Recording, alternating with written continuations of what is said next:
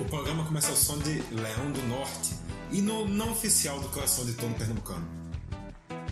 Eu deve ter dado pra imaginar que o programa de hoje vai falar sobre o nosso estado, nosso país, Pernambuco, né? É, porque como já diria, uma música que daqui a pouco aparece por aí, Pernambuco é meu país, pra crescer esse feliz não vai aparecer no feliz eleitoral. Mas Foi ginga eleitoral, pô. foi só de. de do governo, não? Na minha cabeça essa música foi só do governo. Mas a gente faz futuro, Pernambuco é meu país. Não, tá, eu lembro da música, mas na minha cabeça era só um jingozinho do governo dele. Não, não é não. 2010, 2006. Claro. Em 2002. 2006. 2006 ele nem se candidatou. É. Mas, Aquele negócio assim, que era negócio quadrado, o arco-íris aqui e o número de diamante.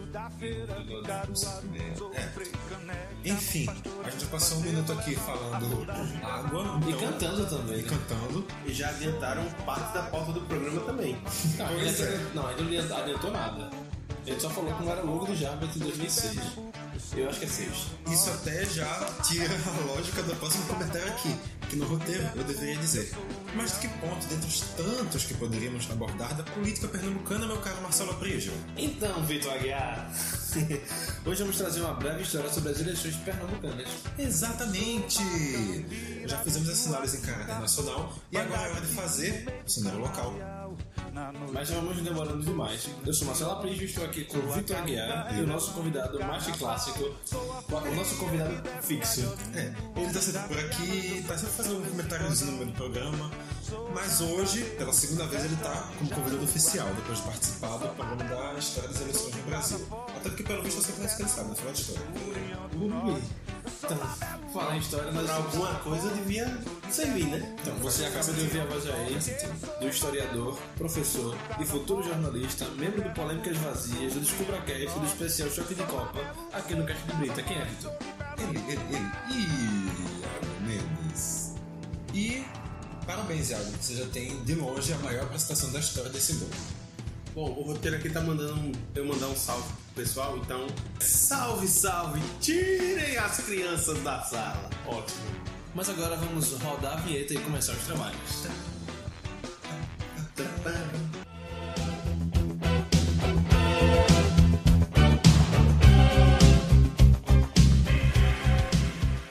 Como já dissemos, hoje a gente vai falar das eleições no estado de Pernambuco, mas especificamente do governo do estado. Vai dar uma.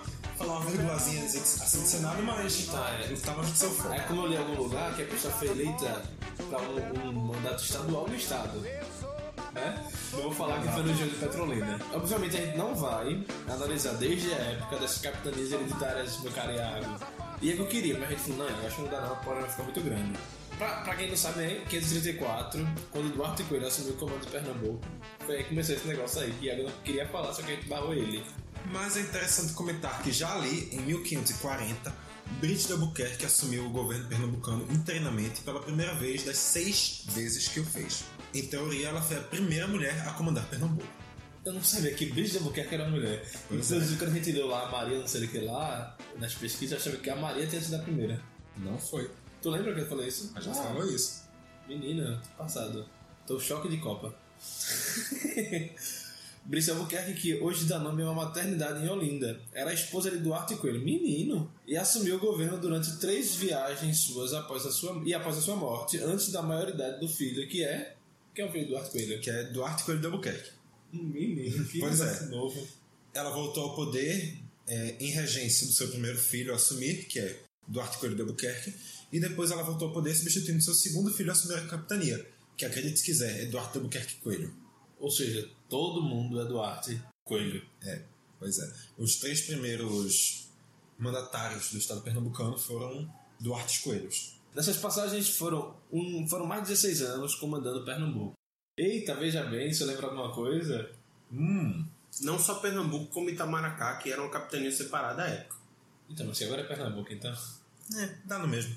Bem, ela também não foi a única mulher a assumir o poder na época que Pernambuco ainda se chamava Capitania de Nova Lusitânia. Veja bem, Pernambuco já teve esse nome, eu não sabia. Pois é. Tá. Entre 1658 e 1689, quantos anos tem? 31? 31 anos. Maria Margarida de Castro Albuquerque, da família Albuquerque. da família de Brites, de Duarte. Considerando que a capitania é hereditária, com certeza. Ah, desculpa, Vitor. Maria Margarida de Castro Albuquerque esteve à frente da capitania, sendo a quinta donatária e última mulher a estar no comando da nossa nação pernambucana. Pois é. Marília vem aí, quem sabe? É. Até hoje, pelo menos, já são quase 330 anos sem ver nenhuma mulher comandando Pernambuco. 330 anos. 330 anos. Mas a gente tá na frente de muito lugar, inclusive do Brasil inteiro, que só teve uma mulher, né? Como mandatária do, do Estado. Pois é. Quando eu falo Estado, tu fala Estado com E maiúsculo. né? Estado com agora. maiúsculo. tá Que diga-se de passagem, esse estado que estava escrito lá no Natal Matéria de Petrolina também era estado com E maiúsculo. Tá. E tem muitos governadores, eh, regentes ou afins que se tornaram avenidas ao longo da história. Não só, não só apenas, não só apenas. Não só apenas só exclusivamente. é Exato. Agamemnon Magalhães, que dá nome à Avenida Agamemnon Magalhães. Que tem quase toda a cidade de Pernambuco. Bem lembrado. Quase toda a cidade de Pernambuco tem uma avenida Gamenon Magalhães. E a Avenida Norte. E lembrando que em Recife e em Caruaru são as principais avenidas da cidade. Sim. Inclusive a Avenida Recife não é a principal da Recife, vale lembrar. Pois é. É di- é diferente da Avenida Paulista. Agora me vem uma coisa à mente. Qual será a avenida que vão botar o nome de Eduardo Campos? Ah, Ah, Você vai ver. segura, segura. segura. Segura aí. Então, além da Agamemnon Magalhães, avô de Armando Monteiro. Tio Não, ele, de é- ele é, ele Roberto é parente Magalhães. de Armando. Ele é avô de Caralho. Armando. Quer dizer que Roberto Magalhães e Armando são primos. Meu Deus. Possivelmente. Além de Agamemnon Magalhães, nós temos a Avenida Norte. Não, a Avenida Norte, governador Miguel Arraes de Alencar. É. A gente pode lembrar aqui de Castro de Cavalcante, Gervásio Pires, Barreto de Menezes, a Visconde de Suassuna, que eu chamo de Ariano Suassuna na maior agora, Conde da Boa Vista, Domingos Ferreira, Barão de Lucena, Barão de Souza Leão, Sigismundo Gonçalves, Herculano Bandeira, Dantas Barreto, José Rufino, Sérgio Loreto, que na verdade é uma praça, Agamemnon Magalhães, Torres Galvão, que é até um bairro em Paulista, no, no Paulista, na verdade. Antônio Paulista.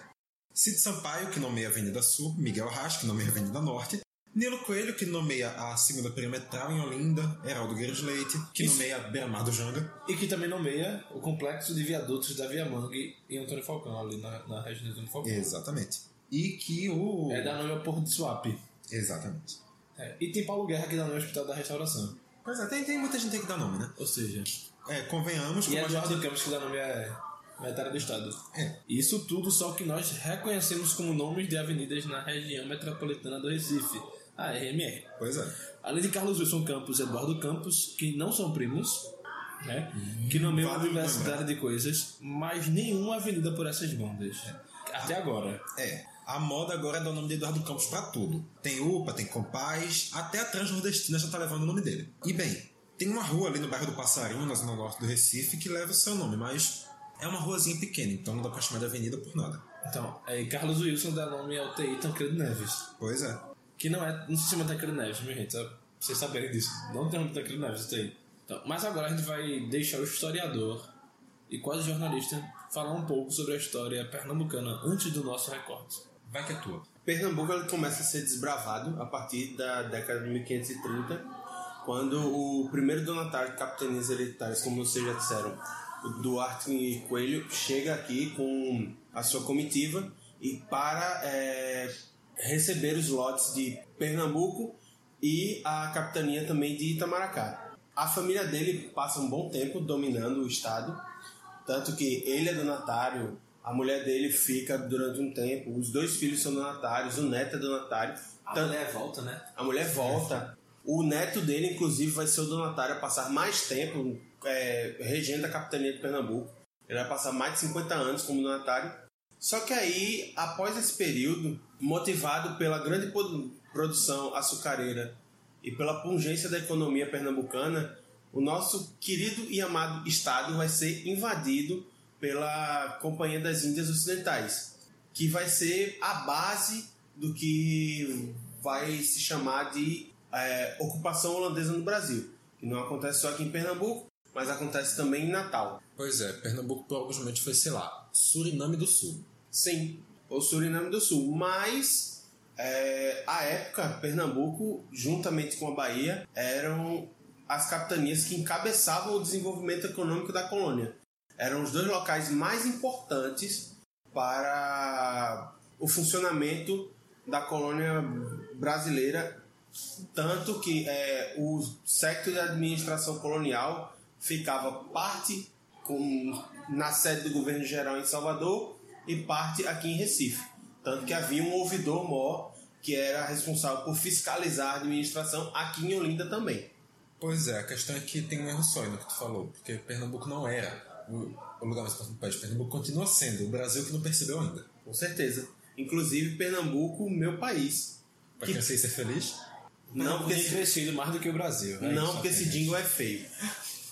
Mas é, durante o, o domínio holandês, durante o, pa- o Brasil neerlandês, como é chamado o período, houveram sete governadores, todos indicados pela, com- pela WIC, que era a Companhia das Índias Ocidentais. WIC? WIC. É, WIC. WIC. E o mais famoso deles é um que dá nome a 20% das coisas aqui em Pernambuco, que é o Maurício do Nassau. ele mesmo, o carinha que fundou a Uninassal. Não, pera. voltando, é o governo mais importante, porque é onde Pernambuco vai começar a se desenvolver de uma maneira mais forte, em especial o Recife. Só que como o Recife era apenas o porto da aristocracia de Olinda, vai começar a acontecer é, um, um ciúme da aristocracia que, ah, eu tô vendo na cidade uma coisa que é anexa, à localidade onde eu moro tem mais investimento do que onde eu moro. Que reviravolta, hein? É verdade. Que Olinda de reviravolta. cidade aristocrática a cidade dormitório, em apenas 350 anos. É, Lembremos também que a Olinda recentemente virou sede do governo do estado por, sei lá, uns seis anos. Quando tava no palácio no. No centro de no centro convenção. convenções. Até 2013, né? Por aí. Mas que reviravolta. Que reviravolta. É desse período do Maurício Nassau que vai começar a reforma urbana do Recife. Vai se começar um, um embrião no projeto de saneamento básico das ruas. É quando se começa a construir as pontes que vão ligar a ilha de Antônio, de Antônio Vaz, onde fica o bairro de Santo Antônio, o bairro do Recife e a ilha de São José. É dessa época. É, é dessa época também a construção do Palácio de Nova Friburgo, que todo mundo conhece hoje como Palácio do Campo das Princesas que à época, além de ser o palácio onde Nassau morava, também abrigava um jardim botânico, um dos maiores zoológicos da- dos domínios holandeses. E isso tudo vai enciumar muito a aristocracia pernambucana que mora em Olinda. Assim, ué, o cara veio pra cá pra administrar, ok. Mas ele tá construindo coisas onde nós não moramos. Então nós não conseguimos aproveitar o que tá sendo feito. Então, além de desenvolver a cidade, Maurício Nassau também vai ter uma grande preocupação na desenvol- no desenvolvimento intelectual da população aqui.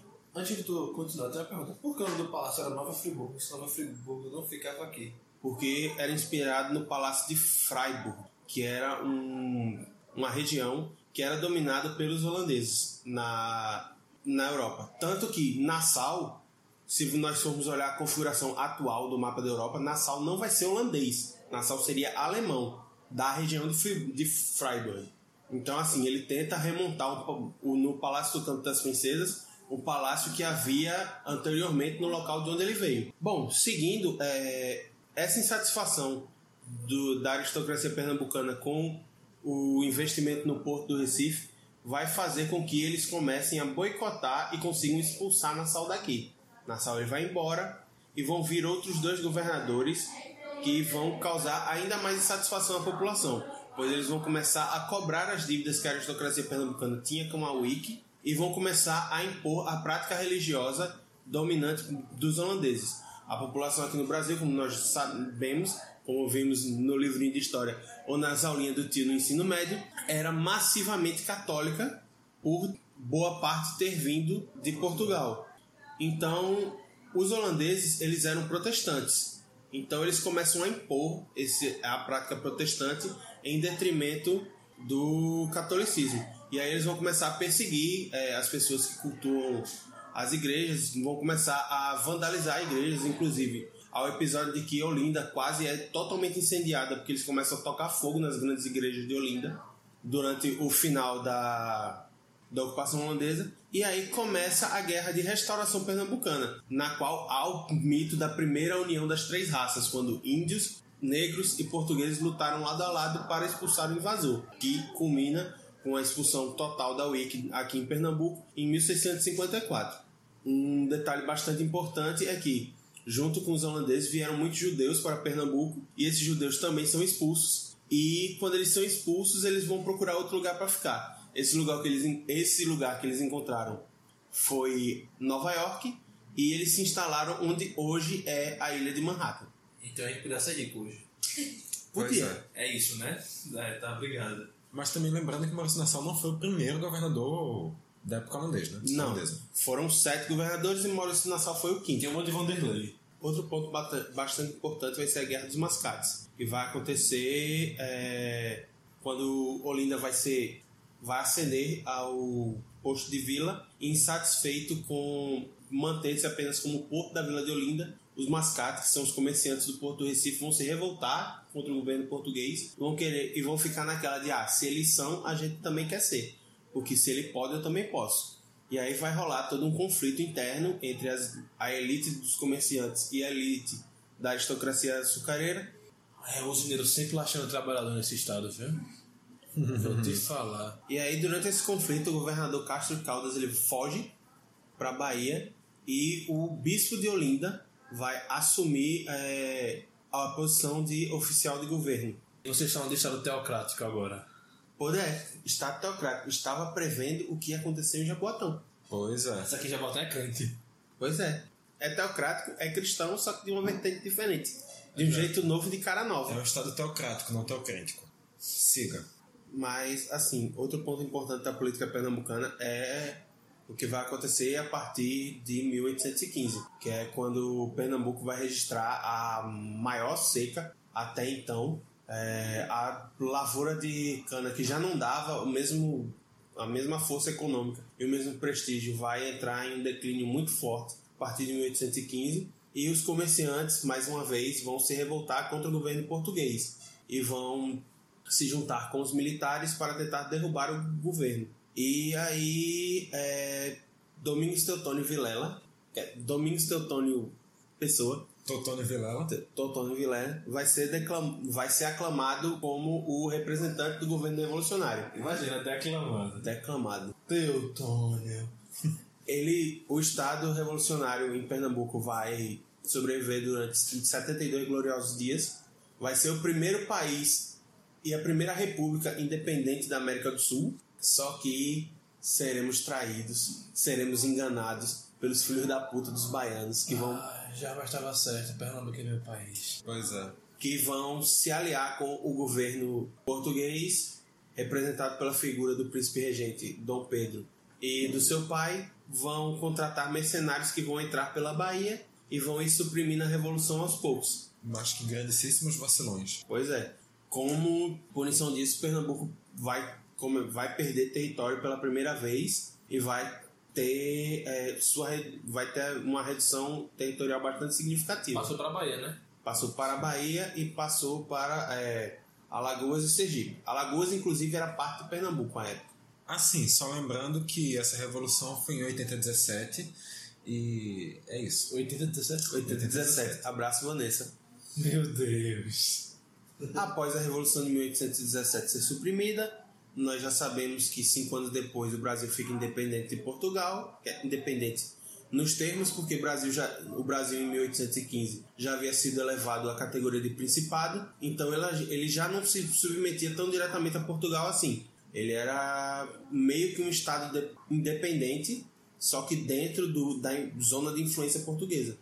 Vocês viram isso na escola, né, gente? Não. A parte do principado novidade pra mim. Exato. Tá legal. Mas assim, chega o período imperial, que começa em 1822, e em 1824 vai estourar uma das grandes revoltas do período. É, Bomba. insatisfeitos com o autoritarismo de Dom Pedro, é, aqui em Pernambuco vai haver uma revolta que vai ser influenciada por mais uma vez pelos comerciantes, pelos militares, vai ter grande, é, grande aceitação dos intelectuais e da população. Então a gente tem que ter medo, né? Quando trabalhador se junta com militar é porque vai ter zoada. É porque vai dar. É, porque Eita, greve dos caminhoneiros. Pois é. É porque pode dar algum probleminha aí. Então, Manuel, Carva... Manuel de Carvalho Paz de Andrada assume o governo de Pernambuco e funda a Confederação do Equador, que é, seria um estado autônomo republicano que vai congregar boa parte dos estados do Nordeste, chegando até o Ceará. Só que mais uma vez o movimento vai ser reprimido E os- um dos seus líderes, que é o Frei Caneca, vai ser assassinado. Interessante, eu não sabia disso. Eu achava que Frei Caneca era da, da outra revolução. né? lá. Também, Frei Caneca esteve na Revolução de 1817, que é conhecida também como Revolução dos Padres. Nela vai estar o Padre Roma, o Frei Caneca e outros nomes de padres muito famosos da história pernambucana. Então Frei Caneca era um subversivo mesmo, tem que ser excomungado da igreja. Mas assim, apesar de ser subversivo tudo isso, ele tinha uma fama tão grande com a população pernambucana, que quando chega o momento dele ser executado ali na praça que fica em frente à foto das cinco pontas, ele deveria ter sido enforcado. Aquela praça bem pequenininha que tem ali, Sim. que tem a, a coisa dele lá. Augusto. Isso. Ele deveria ter sido enforcado ali. Só que por nenhum soldado ter se disponibilizado a ser o carrasco, escolheram um método mais democrático para matá-lo, que foi colocá-lo na parede do forte e fuzilá-lo até a morte. Ah, tranquilo. É bom porque assim, ninguém se responsabiliza. O meu time não acertou, não fui eu que matei. Pois é. Mas tava todo mundo lá descendo o chumbo. Outra figura que vai ser bastante importante para a política pernambucana durante o período imperial, só que dessa vez é, permeando ali a partir do. É, A partir da Guararapes até o Derby, né? a partir da regência de Diogo Antônio Feijó, acredito eu, quem começa em 1837, vai ser o Francisco do Rego Barros, atualmente conhecido como Conde da Boa Vista. Atualmente eu acho, naquela época ele já era conhecido como o Conde da Boa Pois Vista. é. É, ele vai ser governador de Pernambuco por quatro vezes, num período de sete anos, porque os mandatos eram bastante curtos. Ele Na era de época, Brites, né? Brites Albuquerque. Se Brits viveu 400 anos, talvez. Mas ele vai ser um político bastante Ele é a reencarnação de Brites, então. ele vai ser um político bastante importante, ele vai influenciar bastante é, na revolução, em uma das revoluções urbanísticas da cidade, que vai culminar depois na política de higienização e de alargamento das vias que vai acontecer mais à frente, no final do século. Pois é, sabe aquela história confusa de ah não, vamos fazer uma reforma na Conda Boa Vista e isso atrapalha cada vez mais o trânsito por lá? Pronto. Isso aí acontece desde que fundaram o Recife. Pois é. E agora, Vitinho, vamos falar do quê? Depois disso vem República Velha, Deixa aí eu vem ver. a Era Vargas, aí vem a República Populista, aí vem a ditadura militar, e durante a ditadura militar já começa a vir uns nomes bastante conhecidos. Só para só pra não deixar em branco, é, durante a Era Vargas vai se ter o nome que, para mim, pelo menos na minha opinião, é o nome mais conhecido e mais emblemático da, da política pernambucana, Logo menos. que é o Agamenon Magalhães. Ele vai ser interventor do, da segunda metade do, do governo Vargas, durante o Estado Novo, de 37 a 44, e ele vai ser considerado, e ele vai ser marcado, vai ter seu governo marcado pelo grande autoritarismo. Vai ser dessa época que vai se baixar o édito, o édito não, porque é édito só papal, que vai se baixar a lei de Tolerante. intolerância Concreto, né? o decreto, bom nome, que vai se baixar o decreto de intolerância à prática das religiões de matrizes africanas. Nesse período, vão haver bastante internações de pessoas que cultuam eh, re- religiões dessas matrizes sob a acusação de transtornos mentais. As pessoas que par- sim, Gente, Além- Além... Então, vou te ajudar na edição. Lembra que ele é avô de Armando Monteiro. Além, além disso, boa parte dos terreiros do Recife vão ser destruídos ou fechados. Um dos exemplos é o terreiro mais antigo de Pernambuco, que é o terreiro de Paiadão, que fica em Água Fria, em Água Fria, que vai ser é, saqueado e é, fechado pela interventoria. Mas além dele, outro político que merece destaque Pronto. E na- aí depois disso tudo, depois de toda essa época pré, pré-ditadura, pré-cambriana, em ah, tempos abissais. por aí, teve o Agamenon e muitos outros nomes conhecidos, mas no pré-ditadura a gente viu o Paulo Pessoa Guerra, o Nilo Coelho, o Heraldo Guerros, o Francisco de Moura Cavalcante, o Marco Maciel, Dinossauro. dinossauro, e o José Muniz Ramos. Marco Maciel, que inclusive desse meio é o único que continua vivo, né? Aliás, eu- o Marco Maciel que a gente conhece, O próprio. Dinossauro mesmo! O próprio. não fazia ideia. E outra, é, o pai dele, o pai dele foi senador durante essa época. José do Rego Marcel. José do Rego Maciel, do Arruda. que por sinal dá, Marcel é filho do José do Rego Exato. que dá nome ao Arruda, e além de tudo isso, Marco Maciel ele foi prefeito e governador biônico indicado pelos militares Quem para financiou o Pernambuco. Arruda? Reza a lenda que a doação de beneméritos e dos torcedores do time. Pelo que eu sei, o Estado também doou alguma coisa. Sim, Pelo o que Estado eu também sei, doou E quem alguma era, quem era coisa. o governador? Pelo que eu sei, o Estado, o estado pertencia ao governo do Estado. Uhum. o Estado cedido pertencia ao Santa tá, o Cruz. Estado, sim, é verdade, também acho isso. Pelo que eu lembro é isso. Bom, a história que eu conheço é outra. Mas segue o jogo. Não sou torcedor do Santa Cruz, Segue fica, o di- jogo. fica difícil dizer. Segue o jogo, melhor, né? Muito massa falar isso. Mas assim, ok, o Marco Maciel é filho do Zé do Rego Maciel. Ele é pai do Maciel Melo. Não. Poxa, que pena. Mas, depois desse episódio do Telecurso 2010, a história de Pernambuco, vamos falar das eleições pós-ditadura. Até porque. É do antes Rádio desse- Curso. É, bem, bem lembrado, Rádio Curso. Até porque, bem, antes. Ou pode curso. Alguém tem mais alguma piadinha pra fazer? CursoCast? Tá bom. É, até porque, bem, durante o período ditatorial não dava pra- bem pra chamar de eleição, né? Era basicamente o pessoal ganhando a, por 100% a zero, 99% a zero, então. Ou a Assembleia Legislativa indicando quem ela quisesse. Pois é. Como foi o caso do Marco Maciel. Sim. Quem ela quisesse, não. Quem os militares criassem que eram de casa. Sim, considerando que a Assembleia Legislativa era liderada pelos militares, Quem era presidente da Assembleia- da Assembleia? já devia ser o Guilherme Shoa. Não, mais de Deus, eu acho. Mas então vamos lá, começando com a primeira eleição pós ditadura militar no Brasil. Não que, é- assim, não é Não é nem pós-ditadura. tão pós, porque em teoria foi três anos antes da ditadura acabar. Na verdade, é, é a primeira eleição, a primeira eleição democrática, não tão democrática assim, mas tudo bem. Ela acontece a partir do período de flexibilização, que é quando é colocado um militar que é escolhido para dar os termos da entrega da sociedade, do governo à sociedade civil. Que no é caso era o Figueiredo. É o Figueiredo. Ele toma posse em 79 e em 82, depois de muita luta, muito protesto, muita guerrilha, muito sangue, muita tortura, as pessoas ganham novamente o direito de poderem escolher quem é que vai governar. Como a gente já falou, a primeira eleição foi em 82. E quem saiu vencedor ali foi Roberto Magalhães, com seu vice Gustavo Krause. Chapa boa essa aí. É. O pessoal gostava do Pois é, cha- chapa bem, inclusive. chapa essa bem. chapa, É né? verdade. Essa chapa chapa bem. Inclusive, nota, Gustavo Krause tanto chapava bem que ele foi o fun- um dos fundadores do bloco que faz muita gente chapar no sábado de carnaval em Recife, o Galo da Madrugada. Pois é. Roberto Magalhães e Gustavo Krause concorreram pelo PDS, que era um partido dissidente do, da Arena. Naquela eleição eles conseguiram um pouquinho mais de 50% dos votos, ficaram com 52,4%. Eu acho que o PDS era o sucedâneo do Arena. Não é dissidente, é É sucedâneo. dissidente, É dissidente, é sucedâneo. Eu é falo- dissidente, mas assim, a maior parte, o pessoal de maior influência da arena, quando saiu, saiu pro PDS. Ciro Gomes.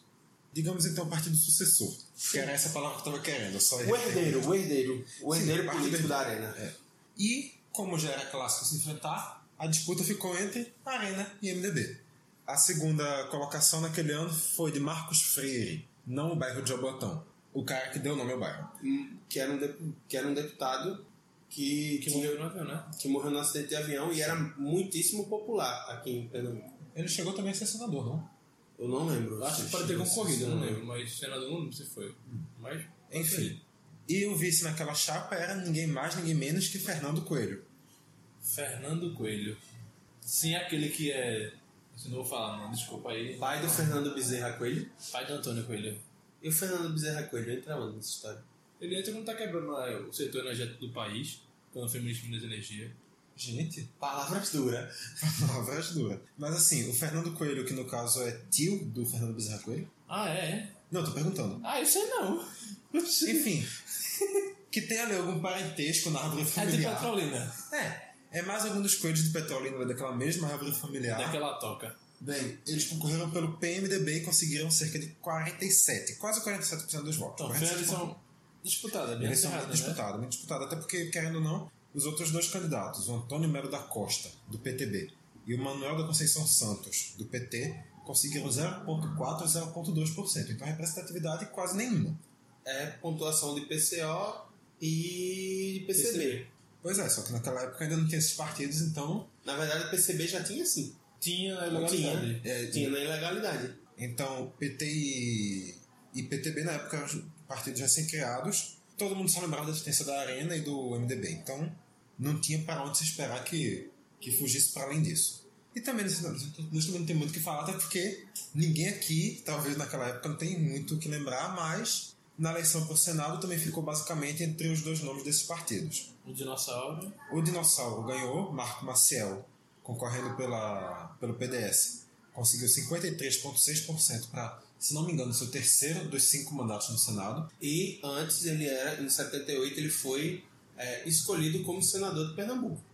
Que é como governador de Governador, Pernambuco. sim. Ele foi. Mas ele não chegou a ser o último governador do período militar, não. Não. E naquela eleição ele enfrentou o Cid Sampaio, que aí já tinha sido governador do estado, né? Sim, Governador biônico também, também. Ou seja, ele já foi do Arena uma vez. provavelmente. Cid Sampaio concorreu pelo PMDB e perdeu por lá. Aí, durante esse mandato, é, tem que- a gente tem que lembrar também que o Roberto Magalhães saiu ali nos mesezinhos finais para se candidatar a uma vaga ao Senado em 86. Quem terminou esse mandato foi o Gustavo Krause, e é só por causa desses mais ou menos 10 meses de mandato que a gente pode chamar o Gustavo Krause de ex-governador. Se não fosse por isso, ele era só um ex-vice mesmo. Ele concorreu depois, mas Ele não foi conseguiu ser prefeito. Prefeito ele foi. Foi. De Recife, né? Sim, de Recife. e também teve sua filha concorrendo ao governo. Perdão, à prefeitura. A deputada estadual, Priscila Caso. Exatamente. Saravá, voai. Então, em 86, a eleição agora continua em torno do MDB, do PMDB no caso agora, né? Pois é. E agora muda de partido o opositor. Exatamente. Não, apesar do PDS já está, ainda ainda está na chapa. É, o né? PDS foi para uma chapa. E convenhamos, querendo ou não, o PDS terminou depois gerando também uma força maior no PFL. Então, Miguel Reis dis- dis- disputou o governo contra José Múcio Monteiro. Miguel Arras, que tinha sido o último governador antes da ditadura, Falta no mais capaz, votem Miguel Arraes, que ele tá voltando. O último governador eleito de Pernambuco e que foi retirado do Palácio do Campo das Princesas em 1 de abril de 64, quando estourou o golpe militar. foi exilado, viveu alguns anos fora do país, terminou voltando e conseguiu voltar também ao governo. E foi eleito com 60,91% dos votos Um valor bastante expressivo, diga-se de passagem. contra 39,09% dos votos para José Múcio Monteiro. E esse hoje, até hoje está vivo, sendo ministro do TCU. Exatamente. Eleição que, pela primeira vez, e acho que pela única vez das que nós vamos falar hoje, foi um confronto direto, só tinha dois candidatos. Segundo turno só não, não havia nenhuma condição, porque se empatassem os dois em totalidade, o mais velho levava, que é o Miguel Arras no Ou caso. então ele saiu na mão e quem segundo sobrevivesse Não ia ter ficava segundo turno, porque, nossa, certamente seria a mesma votação no segundo turno, né? Sim, certamente não, porque daqui a pouco ele vai falar Certo. que o número pode cair É. no segundo turno. É Mas verdade, é. E no balanço das horas tudo pode mudar. o vice do Miguel Arras era o Carlos Wilson Campos, como, Que dá nome ao Teitan Pedro Neves. como o Marcelo já me lembrou, da nome UTI, mas também não tem nenhum parentesco com o Eduardo. Não tinha. Até porque também, se tivesse algum parentesco com o Eduardo, podia ser nepotismo, essa chapa, considerando É, que o sim. Miguel Arras é avô. Só que quando você concorre à eleição, você pode colocar um familiar na sua chapa. Vi direção do Maranhão. Edson Lobão colocou Edson Lobão filho como primeiro suplente. Bem lembrado, e assim também vi de Rosana Sarney. Vide Peron, que teve Evita, Evita como Evite- Evita como candidata a vice e depois teve Isabelita como vice que assumiu a presidência na sua morte. Ele- De onde é que é isso, meu gente? Da Argentina. Mas eleição na Argentina, a lei é diferente, né, Vitor? Por favor. Só para trazer uma referência, eu sei que a lei é diferente, foi só Ok. para contextualizar, trazer mais cultura ao nosso política traduzida. Até porque o Perón está para Getúlio, assim como o Brasil está para a Argentina.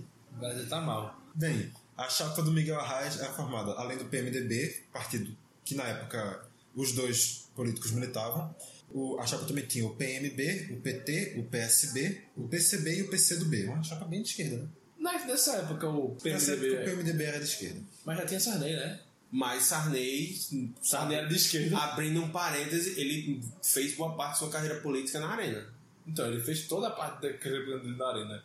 Só A que questão mudou é que que o- podia ser eleito. A questão é que o PMDB tem, nessa época, tinha, obviamente, seus nomes de fora, mas ainda era um partido que se identificava, querendo ou não, mais com a esquerda do que com a direita, Ah, principalmente É, porque em Pernambuco. todo mundo que tava na era da esquerda, que queria con- disputar, né, foi pro Foi MDB. pro, foi pro PMDB não, porque nessa época já tinha, como a gente já falou, o PT, Não, o PSB, o nessa PCdoB e o época, PCB. Até mais antes. Tipo, Sim. as pessoas vieram... Sim, ainda tinha muito Mas é que continuou. até essa época o partido, o partido dos Trabalhadores ainda era um partido tipo, Então- basicamente sindical. Então, vídeo é a última eleição que ganharam 0,2% dos votos, né? Sim. Pois é.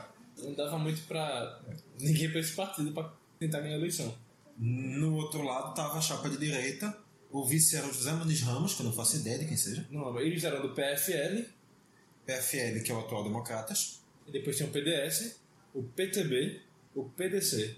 Se você estiver achando estranho, não, o PTB nunca foi um partido de esquerda em Pernambuco. Foi algum estado do Brasil? Há de se discutir.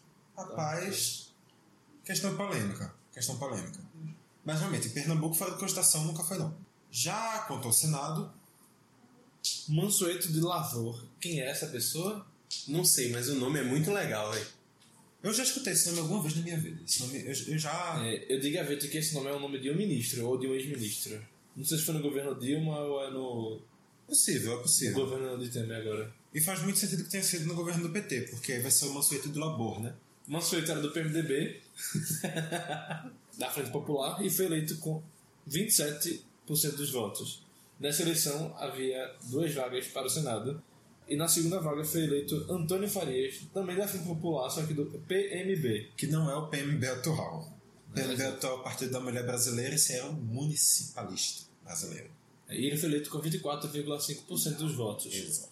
Deixando para trás o PFLista, ou PFLE, como chamavam na época, né? E Felipe. Roberto Magalhães, ex-governador de Pernambuco. É, então governador, né? Que tinha Então, no saído. gover- Não, então ex-governador. Ele ex- saiu governador porque ele saiu para deixar o Gustavo Cruz no lugar. E o Carlos assumiu, mas estava no governo há, sei lá, seis, sete meses antes dessa eleição. Então, é, ele estava na, na coligação União Pernambuco. Sim. Que era a chapa do José Múcio. E quem perdeu de novo, agora junto com o, o Roberto Magalhães, foi o Cid Sampaio. Ele concorreu em 82, perdeu, voltou a concorrer em 86 pelo Partido Liberal, PL. O atual PR. atual PR. Era É uma candidatura que não era filiada a nenhum. Não era ligada a nenhuma candidatura ao governo estadual. Oficialmente, né? Com certeza. É, ou- é, oficialmente estava concorrendo sozinho, mas não conseguiu sua, sua eleição. E é assim que a gente passa para o ano de 1990. 90 não teve eleição presidencial, mas teve eleição estadual. Que é estranho essas coisas, né? É, é, é um pouco Eu não consigo difícil pra gente imaginar que lidar, não tenha né? eleição presencial e tenha estadual. É. E assim, quem foi eleito nesse ano foi o Perfilê, O PFLE. o PFLE Joaquim Francisco. Joaquim Francisco também foi ex-prefeito, que hoje está no Democratas ou está no PSDB? PSDB. Está Tá no PSDB, que no Democratas é Jo- Joaquim Francisco. Não, quem tá nos democratas é Roberto Magalhães. Já que Francisco é esse que nós estamos falando agora. Gente do céu. Quem está no Democratas é Roberto Magalhães, Joaquim Francisco está no PSDB. Eu acho que o Roberto Magalhães deve estar em casa tomando a papinha dele. Porque não é possível que ele ainda vá com mais de 80 anos vir encher o saco no horário Então, eleitoral. tá Rapaz, É, Na ele hora tava sendo eleitoral, acho que especulado não. esse ano, viu? Assim, acho que ele não vai mais encher no saco na hora eleitoral, mas ele ainda é cacique. E ele tá, ele tava sendo especulado esse ano para ser candidato a alguma vaga de deputado. Ele e o Joaquim Francisco. Ele diga-se já de foi passagem. candidato a deputado na eleição passada e acredito que ele não ganhou. Hum, Ele não foi, não. O filho dele foi. Bem, o Joaquim Francisco tinha como vice o Roberto Fontes, uma pessoa aleatória do PRN, e a chapa também era formada por PDS, PDC, PSC, PSD, PST, PTR, PCN e PTdoB. Uma bela de uma sopa de letrinhas que a gente não conhece a maioria porque não existe mais. Então, Vitor, a gente não conhecia nenhuma, não, não conhece a maioria dessas letrinhas aí, dessa sopa de letrinhas que tu falou. Aí depois vem o segundo colocado que foi E Um nome que a gente já conhece muito bem, né? é, Jarbas Vasconcelos. O Jarba, já pelo PMDB, Então acho que ele só foi do PMDB na vida dele. Jarbas Vasconcelos não foi sempre do PMDB. Entre 85 e 86 ele foi do PSB. Mas antes disso e depois disso, ele estava junto a, ao partido do Michel. Menino, faz Em isso. 86 ele foi eleito prefeito do Recife pelo PSB. Ai, por isso que eu falei que tem sido Jarbas 40. E assim, nessa época, o vice do Jarbas era o Paulo Coelho, que não, não, calma. Não é aquele escritor. Ah. É. Não, não é esse Paulo Coelho, tá? É o Paulo Coelho, ex-prefeito de Petrolina. Provavelmente é mais um do clã dos Coelho de Petrolina, né? E, inclusive, o estádio municipal lá da cidade se chama Estádio Municipal Paulo Coelho. Mas os dois eram do PMDB e ao lado, na chapa, estavam o PDT, o PSB, com quem Jarbas tinha rompido quatro anos atrás, o PSDB, o PCB, isso mesmo, PSDB e PCB juntos na mesma chapa. É porque nessa época o PSDB ainda tinha aquela ideia de centro-esquerda, né? Quando foi fundado. Sim, sim. Fernando Henrique já foi de centro-esquerda, por isso que até hoje ele se acha de centro-esquerda. O, o- a origem do PSDB. Mário Covas, é, A origem do PSDB é uma origem da social-democracia, que é uma ideia de centro-esquerda. inclusive é o nome do partido, né? Sim. E terminando a chapa, também estavam lá o PCdoB, o PMN e o PS. É doido ver o país, so- o país em que sociais-democratas se alinham a um- é uma linha econômica liberal, né, velho? Curioso no mínimo. Curioso no mínimo. Ah, Movimento Democrático Brasileiro. É, um movimento democrático brasileiro que derruba um presidente eleito. Partido do Michel do Brasil. Bem, Ah, e parte dos trabalhadores também não defende trabalhador aqui. é, tem isso. E os comunistas não são comunistas aqui também. Tem isso também. Socialistas também não são socialistas. Também não são. Deixa eu ver aqui. E os trabalhistas também não são trabalhistas. Sem E ser os, ofendido. também não. e os populares socialistas Menos ainda. Não são pós-comunistas. não são pós-comunistas. Nem os progressistas são progressistas. Muito menos. É, é difícil esse É, é país. complicado, é complicado. O Brasil não é para amadores. Eu acho que Pois é. só o Partido Verde é verde. Porque o nome é, é verde. É, é verde. Ou E- não, porque e eles tem- deveriam defender o verde, mas o vice-candidato que eles colocaram na chapa da Marina era da Natura. Que é uma empresa que se diz biosustentável. Então, Acredite se Acredite quiser. Ah, se quiser. Sim, o Joaquim Francisco foi eleito com 50,9%, enquanto o Jarbas ficou com 44,8%. Depois do Jarbas É, e veio. veio- depois do Jarbas veio aquela- aquele mesmo cenário de quatro anos atrás, que os outros candidatos tinham pontuação muito abaixo, só que dessa vez já estava melhorando. É, aí tem um atual pessoalista, ex-pedetista e aí ex-petista Paulo, Paulo Rubens Santiago. E professor da universidade em que estudamos também. É, Paulo Rubens Santiago, professor da É. FPE, Agricultor. amigo do nosso professor, amigo também, Heitor Rocha. Paulo Rubens Santiago, que eu já falei o nome dele, É inclusive. Exato. na época afiliado ao PT e que teve como vice o Vicente Costa, também do PT. Eu vi estava na chapa. E a chapa ficou com apenas 2,7% dos votos, uma quantidade bem pequena. Cresceu Mas- 2.1. Pois é, um crescimento, Não, em comparação é àquela outra eleição lá, né? crescimento bastante considerável. E já marca o crescimento do PT pós disputa Lula-Colo a nível nacional. Já deixa de ser um partido essencialmente sindicalista para ser um partido que começa a coabitar dentro do ideário da esquerda brasileira. É, o Paulo Rubens, que, lembrando, vai ser mais novamente citado aqui daqui a pouco. Né? Mas enquanto isso, Que ele perde a eleição de novo, né? É. Mas também tem outro- teve outros dois candidatos nessa eleição. O José Batista de Souza saiu candidato pelo PTB e teve o Bernardo Bezerra, do PL, como candidato a vice. Legal, né? Candidato trabalhista com vice liberal. Tudo certo, nada errado. E depois tiveram- nós tivemos o. Eles tiveram 1,1% de votos, Depois tivemos o Alexandre Ferreira com José Melo, do Partido Social Liberal. que esse sim faria muito sentido estar aliado ao PL. Assim, sabe o PSL Do Bolsonaro. do Bolsonaro, que hoje é o partido número 17? Então, na primeira eleição que eles concorreram, que foi exatamente isso aqui, eles concorreram com o número 59, em Pernambuco. Daqui a pouco eles concorrem, vão voltar a concorrer em Pernambuco com o número 30. E hoje eles são 17. Se Bolsonaro seguir a ideia do partido, ele vai cair ainda mais.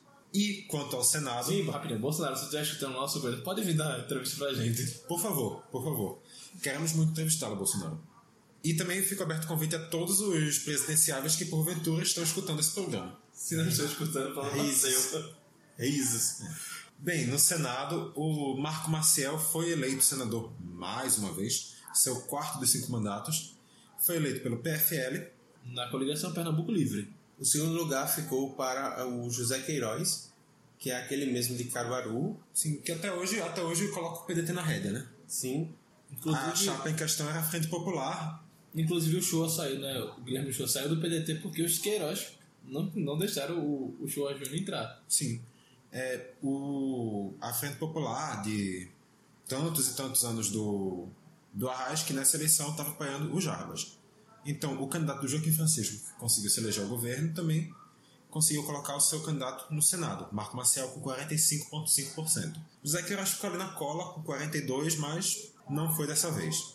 E também vamos lembrar de. Assim, não foram só esses nomes que estavam concorrendo, não foram só esses três que a gente vai citar agora também o terceiro, mas tem um nome aqui que a gente olhou e que a gente achou muito interessante. né?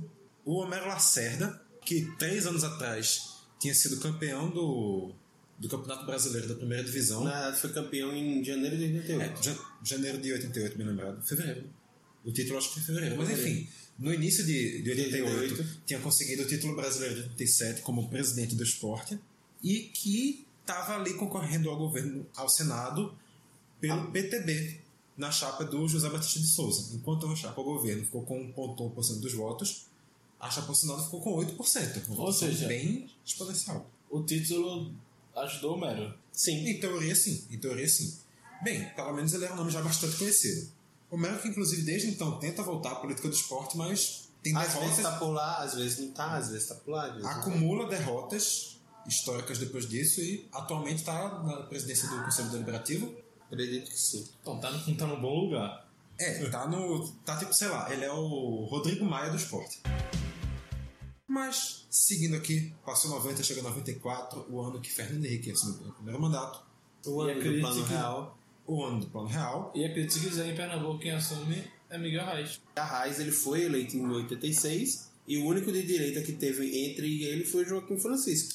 Porque na época ainda não era possível a reeleição. Até Fernando Henrique comprou o Congresso e Gano tem medo da reeleição. Se Fernando Henrique comprou o Congresso. Inclusive, só lembrando aqui uma coisa que a gente também pulou, em 86, como eu já acabei de ser lembrado aqui, o Arraes saiu do, do governo um pouquinho antes, ele foi concorrer ao Senado, perdão, À perdão. Câmara. Ele foi À concorrer à Câmara, Câmara. Federal quatro anos depois, foi. Foi o deputado mais votado da. o deputado mais votado do Estado, provavelmente um dos mais votados do país, e o seu vice, Carlos Wilson Campos, assumiu ali aqueles 10 mesezinhos finais de E mandato. por isso ele pode ser chamado de E governador. por Tipo, isso, só por isso ele pode ser chamado de ex-governador e levar o nome do terminal integrado do Tancredo Neves. Governador Carlos Wilson Campos. Mas, Voltando a 94. voltando em 94, o Ou Arraes... avançando, na verdade, né? É, é, avançando. O Arraes foi eleito, novamente, o seu terceiro e último mandato no governo de Pernambuco. Já se candidatou pelo PSB, inclusive a única vez que ele se candidatou pelo PSB ao governo. Duas vezes. Não, Ele A perdeu única pra vez que Java. ele foi eleito pelo PSB ao governo. E teve como vice o Jorge Gomes, E aqui fala que é do PT, mas eu tenho quase certeza que ele já era do PDT. É, não temos como saber essa. A nossa pesquisa indicou o PT, mas Então, depois eu convicções, pego Meu, meu, meu livro da LEP lá. convicções indicam o contrário. Ah, estiveram juntos na chapa o PDT, o PPS, o PMN e o PCdoB. E o Arras foi eleito com 54,1% dos votos. Concorrendo contra ele estava o também ex-governador, que, como a gente já falou, assumiu o cargo do Roberto Magalhães, se candidatou pelo PFL e teve como vice o Guilherme Souza, do PPR, que é um dos braços do atual PP. E naquela chapa também estavam o PSDB e o PP, que não tem nada a ver com o atual PP. Exato, porque o PP atual é o PPR. O PP atual é a junção do PPR com o PPB, então Diga aí, PPB, PPR. PPB e PPR. Ou ligação, PPB, PPR. Eu não tinha assim que eu não falo. É, quando, quando eu falar na rádio, pelo menos assim, muito rápido. Eu quero, eu quero ver você fazer isso na eleição de 2014. Aí eu faço. O Na narrador eleição de- fez. Na, O na narrador eleição de fez. 2014, com Paulo Câmara e a Dilma, Aham. Mas Nossa teve, Senhora. Mas teve assim, que quantos? a chapa da Dilma foi muito grande. Mas não não foi foi a tão maior grande. da história. Não foi tão grande quanto a de Paulo. A de Paulo era gigantesca. De Paulo tinha 20 partidos, bicho. O Gustavo Causa foi eleito com 36 pontos. Não, ele não foi eleito. Ele não foi eleito e foi com Não, tá bom. Vou tentar. 32,6% O Gustavo dos Cláudio votos. foi eleito segundo colocado com. Em segundo colocado. Em terceiro colocado naquela eleição, perdendo de novo. Menino, já pode pedir música no É, Fantástico. o terceiro de derrota já é o Cid Sampaio, que perdeu duas vezes pro Senado e agora a gente cita ele aqui como perdendo pro governo. Nesse meio ele assumiu um mandato aí de deputado, mas, querendo ou não, terceira derrota. Ou seja, ele fez igual a Raiz, foi pra Câmara e tentou voltar pro governo. Pois é. A diferença é que a Raiz não apanhou no Senado. É, e a diferença também é que o Arras conseguiu. E o Cid Sampaio se candidatou pelo PMDB, enquanto sua candidata a vice era Maria Jacilda, que nossas pesquisas não conseguiram comprovar se tem alguma relação com a Jacilda Urquiza de Olinda. Eu é acho possível. que tem. É possível que não. Não temos como ter certeza. Ela se candidatou pelo PL, Partido Liberal, e eles estiveram ao lado do PSC. O partido de André Ferreira hoje. Exatamente. Com 7,3% dos votos. E depois deles veio Joaquim Magalhães, com a sua vice Ana Lins, pelo Partido Socialista dos Trabalhadores Unificados. O PS. Da Venezuela. É mais ou menos isso da Venezuela, de Maduro. É um nome nome parecido. que teve sua primeira candidatura e votação mais expressiva no ano de 1994 no estado. Pois é, Teve nunca sua primeira mais. candidatura, sua primeira derrota. É, e nunca mais eles conseguiram números sequer próximo a isso. Eles tiveram 2,9% dos votos, mas também talvez algum, alguma possibilidade disso seja acreditada ao nome do candidato ser Joaquim Magalhães, O pessoal pode ter se confundido. Nossa, é a junção de Joaquim Francisco com Alberto Magalhães aí Ah, se tivesse aí se empolgou, né? um, um Roberto Francisco e Joaquim Magalhães, dava certo. Dava certo, dava certo. Mas assim, em terceiro naquela eleição ficou o Homero Lacerda, que a gente citou agora há pouco. Dizer não, em quinto. Em- Mas enfim, o Homero ficou em quinto e teve como vice o Nivaldo Andrade. Eles se candidataram pelo PTB, novamente o PTB lançando candidatura, mas novamente sem expressão. Só conseguiram 1,7% dos votos. Que foi mais do que o 1,1 que tinham conseguido na última eleição. Então, Mas que ainda era muito pouco para ser eleito. Pois é. Pra fechar, também estava concorrendo naquele ano o Fernando Carvalho, do PRN, com o vice Amaury Cavalcanto, do A PS. Mauri, não a Mauri. Percebeu a Amauri. diferença? E agora? Amaury É, com Y, não Amaury com I. Ele era Realmente do, fez toda a diferença. ele era do PSD e eles conseguiram 1,4% dos votos. Quanto ao Senado, O ex-governador Carlos Wilson. ex-governador por motivos de motivos únicos de o Arras saiu antes. Mas diferente do Cid Sampaio, ele conseguiu se eleger pro Senado. Pois é, até porque o Cid Sampaio foi governador biônico, né? Ele Sim, nunca mas- foi eleito pelo povo. É, só que- é diferente. Carlos Wilson também não foi eleito para ser governador. Você tem um ótimo argumento. É, o Ele era Wilson- vice-governador no, ex- na- no exercício da função do governador. Igual Temer. como o Mendonça, o né? João Lira, Lira e o E Temer. o Temer. É. E o Gustavo Krause. E um monte de de governador esse ano. Pois é. Já tem muita gente aí pelos estados assim, mas o Carlos Wilson se candidatou pelo PSDB na chapa União por Pernambuco, que também conseguiu eleger, perdão, que não conseguiu eleger o governador, que era a chapa do Gustavo Mas Krause. aí, como Miguel Arraes e Carlos Wilson Campos estavam juntos na última chapa, as pessoas associavam eles dois. É. Inclusive, his- histórias da eleição de Pernambuco provam isso, que as pessoas associavam Carlos Wilson a Arraes. Inclusive, o próximo, que é Roberto Freire, também era associado a Arraes. E então- Tanto, tanto que vai estar na coligação. Exato, como todo mundo é, achava que Carlos Wilson e Roberto Freire estavam na chapa de Arraes, votaram nos dois. É. O Roberto Freire. Todo mundo não, né? Assim, Sim, sim. Entendeu. Roberto Carlos Wilson foi o primeiro e segundo veio o Roberto Freire. Como naquele ano eram duas vagas, ele também garantiu a sua. Roberto Freire, aí já pelo P- PPS, não mais no PCB, conseguiu ser eleito senador em Pernambuco pela Frente Popular, apoiado pelo Arraes. E essa foi a única, a última eleição expressiva dele aqui no estado, né? exato. Depois disso ele foi para São Paulo, conseguiu voltar, ter alguma expressividade por Na lá. foi verdade, eleito ele ficou deputado aqui federal. ainda que ele foi super. tá Não, ele ainda ele continua aqui por um tempo, mas depois ele só veio- voltou a ter uma expressividade, uma força eleitoral em São Paulo. Perderam naquela eleição, como candidato da Frente Popular, o Armando Monteiro Filho, pai do atual senador Armando Monteiro É, Neto. que, pra você ter uma ideia, Armando Monteiro Filho era ligado aos usineiros, portanto, não cabia na, na cabeça do povo que Arraes estava apoiando ele naquela época. Sim, entendeu? sim. Aí o povo não votou nele. É. Armando Monteiro Filho, obviamente, filho de Armando Monteiro. Ah, sim, que é. E pai de Armando Monteiro Neto. Pois é. E avô de Armando Monteiro Bisneto. Tem já? Existe. Sabia, E não. vai ser candidato a deputado federal pelo PTB. Nossa. Meu Deus. Mas o Armando Monteiro também é genro do Agamemnon Magalhães, né? E pai do Eduardo Monteiro. Uma família É, e peso, querendo ou não. o irmão ou tio do José Múcio Monteiro. Sim, tem parentesco também.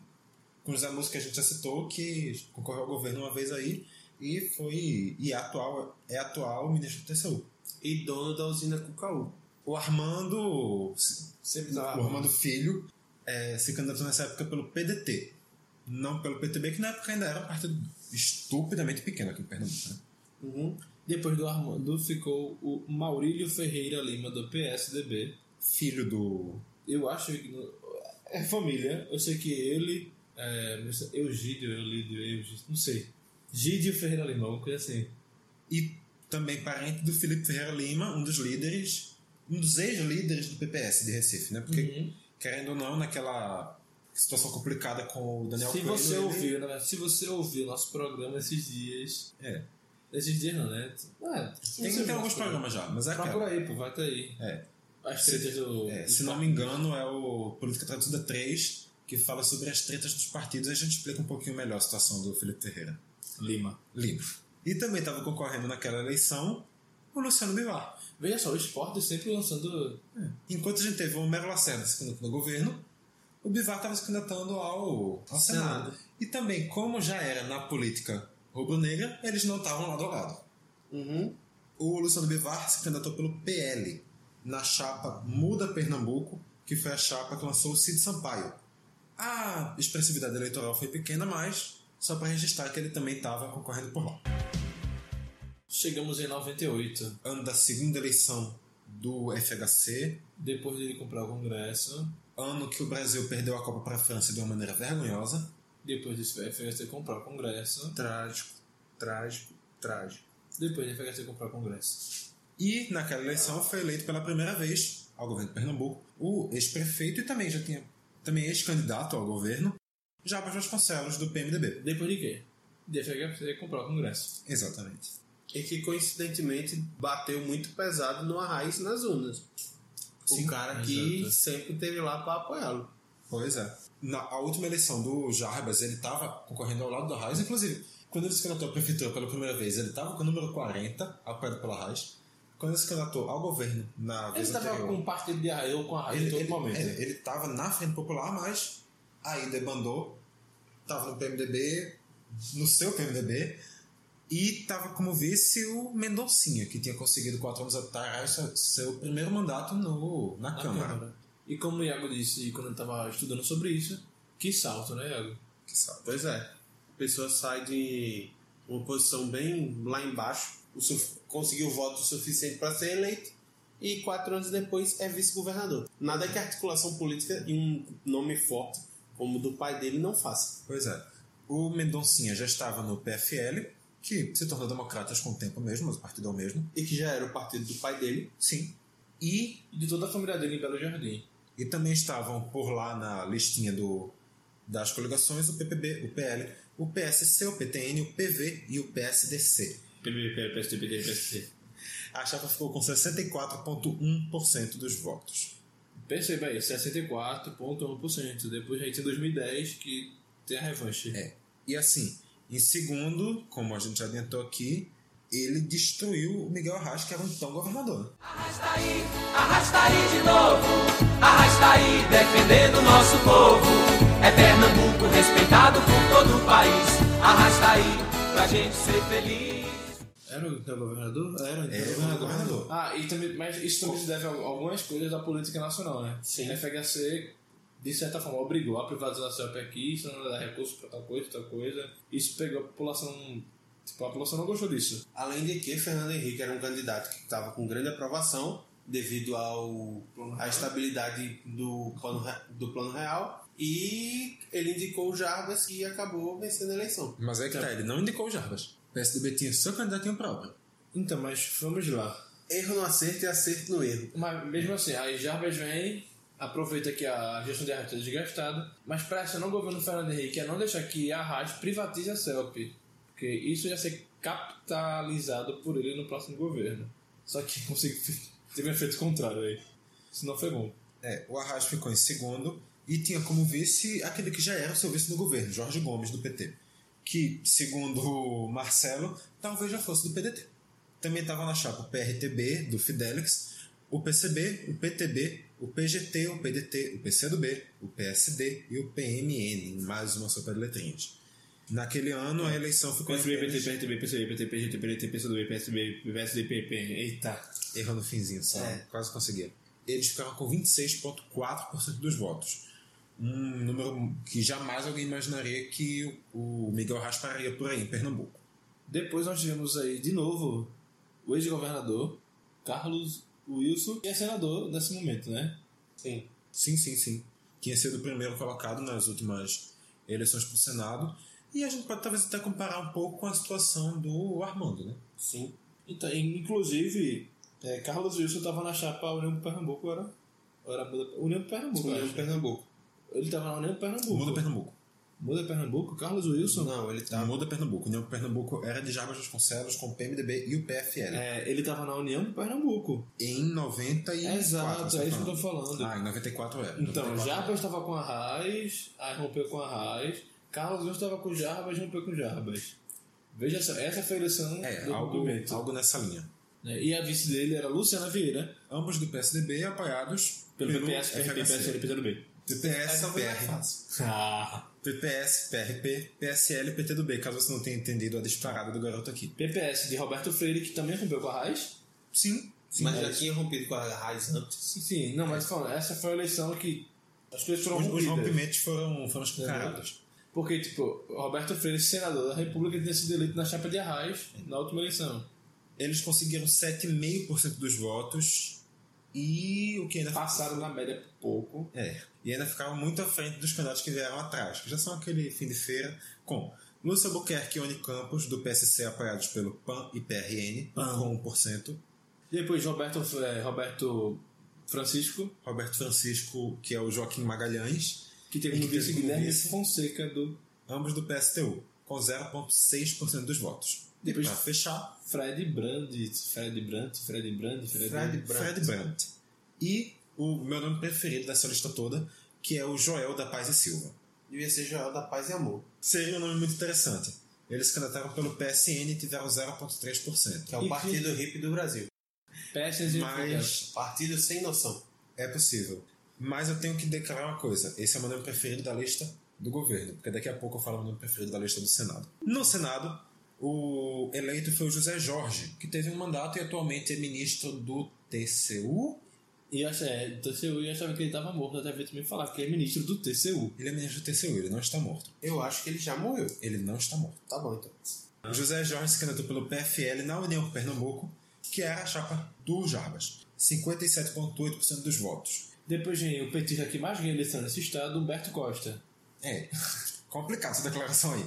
Eleição Mas- legislativa, né? É, ele não ganha, tá ligado? O, o Humberto foi o candidato do PT na Frente Popular, Pedra pela Raiz, e ficou com 35,8%, ou seja, quase 9%, mais que 9% a mais que os votos do próprio Raiz. E uma curiosidade, na chapa de Humberto, como segundo suplente, tava o eterno vice do Recife, E Luciano Siqueira, que anos depois está se candidatando a senador de fato. Na e chapa de ficando Humberto. também em segundo. e na chapa de Humberto. Hum, Bem lembrado. Também estava concorrendo naquele ano o Valdemar Borges, atual PSB, PSB. que na época era apenas mais um do PPS, da chapa Muda Pernambuco, que foi a chapa do Carlos Wilson, ele conseguiu 2,4% dos votos. E agora a gente fala do meu candidato com o nome preferido no Senado. Que esse nunca tá fora do tempo. Hum, Jamais, jamais. Porque até parece que o amor não deu. Que o amor não deu. Até parece que não soube amar. Não soube amar. E o resto você escuta temporal do ato popular. Então, O nome Como- dele é qual?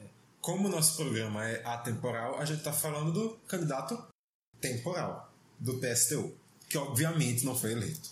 Que chega simples como um temporal, como, como a música da Pete.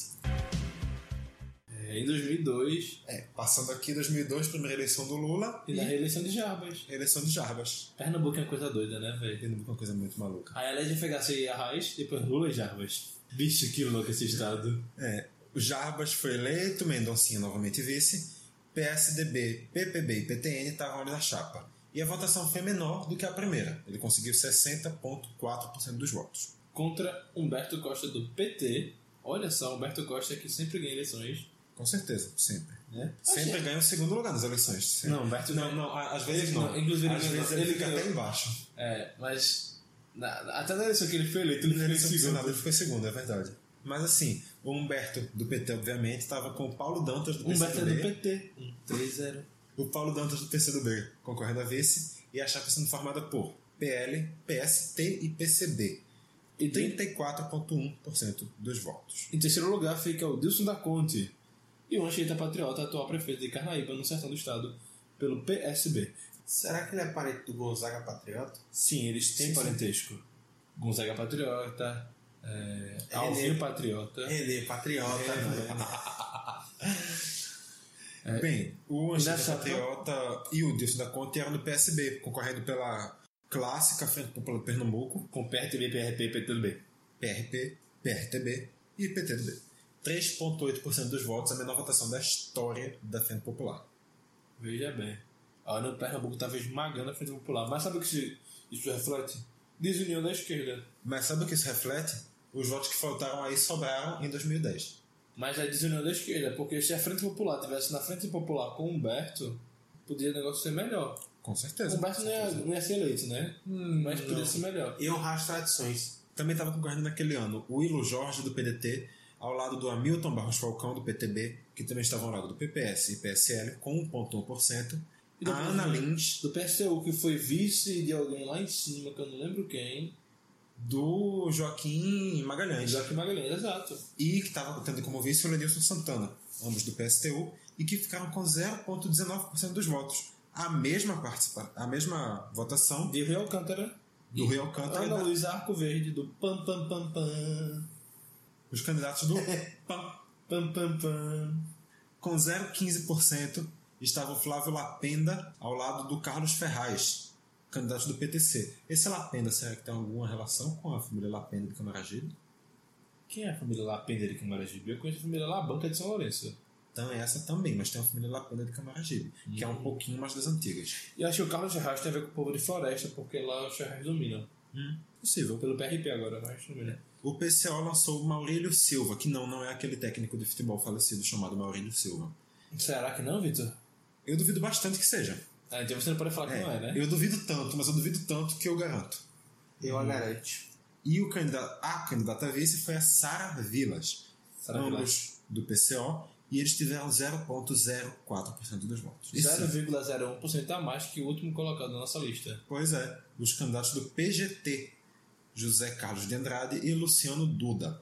Mas, agora que a gente já passou pelos partidos desconhecidos, vamos falar do Senado. Marco Maciel, mais uma vez eleito senador, e dessa vez, pela primeira vez, concorrendo em uma chapa com em um ano que eram dois senadores. Olha só. Porque ele vinha com dois mandatos seguidos, mas saiu para ser o candidato vice-presidente do país. Foi vice-presidente do governo de Fernando Cardoso e agora assumiu a- o Senado, tendo como primeiro suplente o ex-governador, o também ex-governador, Gustavo Ele só Krause. foi ex-governador por causa de 10 meses. Exatamente. O Marco Maciel se candidatou pelo PFL na União por Pernambuco. O Marco Maciel, assim como o Gustavo Krause, eram filiados ao PFL da União por Pernambuco. Da coligação, né? o Pernambuco. Sim, que era a coligação que elegeu os Jarbas Vasconcelos. Eles tiveram 28,9% dos votos. E bem, não foi só ele que que a União E conseguiu nessa colocar no eleição Senado. foram eles, né? Marco Maciel e Sérgio Guerra. Lutando pelo bem da nossa terra. Se estavam pelo bem da nossa terra, eu não sei. Mas eles foram eleitos pela União, que também não sei se foi o Pernambuco, mas foi uma União. E que eu também não sei, na verdade, se estava tão unida assim. Não, Mas- acho que o Unido tava. Pra destruir alguma Sei. coisa, esse povo se une direitinho. Não sei. O Sérgio Guerra é um filiado histórico do PSDB, nessa época talvez fosse até o presidente ainda. É, né? presidente nacional do partido. Presidente nacional do partido ainda. Quando Pernambuco, inclusive, tinha a presença de vários partidos nacionalmente. Sim. Mas Pernambuco, apesar de ser um estado pequeno, fisicamente falando, é um estado de muita influência na política nacional, né? Diga-se de passagem, assim, para mim 2002 é um momento que Pernambuco reassume um papel dentro da política nacional. Não só pela entrada do Lula como pernambucano na presidência. Mas pela Primeiro, saída do Marco Maciel. que Primeiro- Graças a Deus ele saiu do governo, meu Deus. primeiro pernambucano, na verdade, é presidente do país, mas é, E querendo ou quando a não, FHC viajou? Marco Maciel é Marco assumiu. Marcel era presidente, mas primeiro assim, presidente oficial do país. Ah, mas Marco Maciel era presidente. assim, foi o, presi- o presidente pernambucano que fez com que Pernambuco sumisse da política nacional. Mas enfim, Sérgio Guerra estava também no Pernambuco, conseguiu ser eleito com um per- percentual muito parecido com o do Marco Maciel. Três.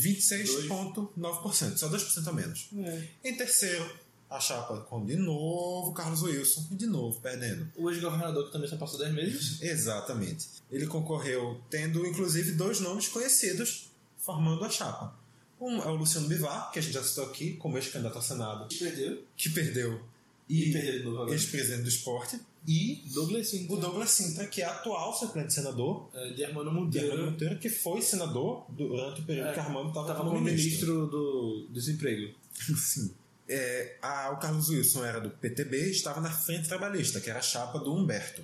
E essa, essa coligação ficou com 21,4% dos votos e perdeu. Tá Concorrendo também Do Humberto é a frente de esquerda. a frente de esquerda, que estava lançando o Dilson Peixoto, que até hoje é uma das lideranças do PT estadual. né? Exato. Bem, o Dilson Peixoto se candidatou ali pelo PT, na frente de esquerda, e conseguiu 17,9% dos votos. E depois vem o João Arraes, que é, como o nome já indica, parente da família. certamente. Ou alguém que ama tanto Arraes, tanto Arraes, que vou colocar meu nome de campanha chamado Arraes. Eu, eu não lembro qual é o parentesco. Eu não lembro qual é o parentesco, mas. Ele foi eleito pela Frente Popular das Oposições de Pernambuco. Que foi inclusive o ano que a Frente Popular mudou um pouquinho de nome e. Se Só quebrou. adicionou o nome, né? É, mudou um pouquinho, é. E se quebrou absolutamente nas eleições. O João Arras conseguiu apenas 3,8% dos votos. E bem, fechando, a gente também, como assim, como todas as eleições do Senado que a gente está trazendo aqui, a gente não está trazendo todos os nomes, nessa a gente traz dois nomes que, bem, são bem lembrados do PSTU por aquelas campanhas, Agora é o PSTU. aquelas campanhas ferrenhas do PSTU. Contra burguês. Vote Vote 16. Lute 16. Agora é vote É, Lute. voto útil, 16. verdade, mudou. Mas enfim, os candidatos foram a Kátia Teles, que terminou com 0,27% dos votos, e o Pantaleão, Atual do PCO, né? atualmente no PCO, que terminou com 0,16% dos votos. E agora, vamos tocar a bola e falar de 2006, ano da reeleição do Lula e ano que o Mendoncinha tinha tudo para ser reeleito se, bem, ele lembrasse de fazer campanha no segundo turno. É, Mendonça achava que tava tudo ganho. Pois é. Passou aperto, estava muito na frente no início da campanha, mas ainda no primeiro turno ele já passa aperto. Ele fica na frente do Eduardo por menos de meio por cento. Eduardo acaba por crescer absurdamente no segundo turno. Então, esse no... primeiro turno, Mendonça Filho, do PFL, ficou em primeiro lugar.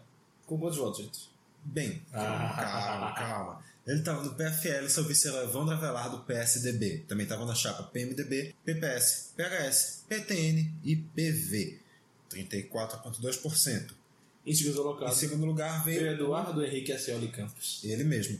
É Eduardo, é Eduardo e Eduardo é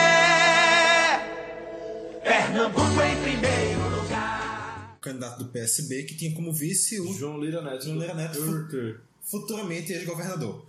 Na época afiliado ao PDT, que também terminou como governador pelo PSB. É, e na chapa tinha o PL, o PP e o PSC, além dos dois partidos que já citamos aqui. Pois é. Bem, enquanto... Eles ficaram com 33,8% dos votos. É, enquanto o Mendonça estava com 34,2 e Eduardo com 33,8, no segundo turno a gente viu uma virada absurda, quando a porcentagem do Mendonça sobe para 34,6, só que considerando o aumento no número de. a diminuição no número de votos válidos, isso significa que ele perdeu um pouquinho menos de 190 mil votos do primeiro para o segundo turno. Acho que um fator que é decisivo nessa eleição é o apoio do candidato Humberto Costa, que foi o terceiro colocado à candidatura do Eduardo, e a própria presença do Lula ajudando na campanha.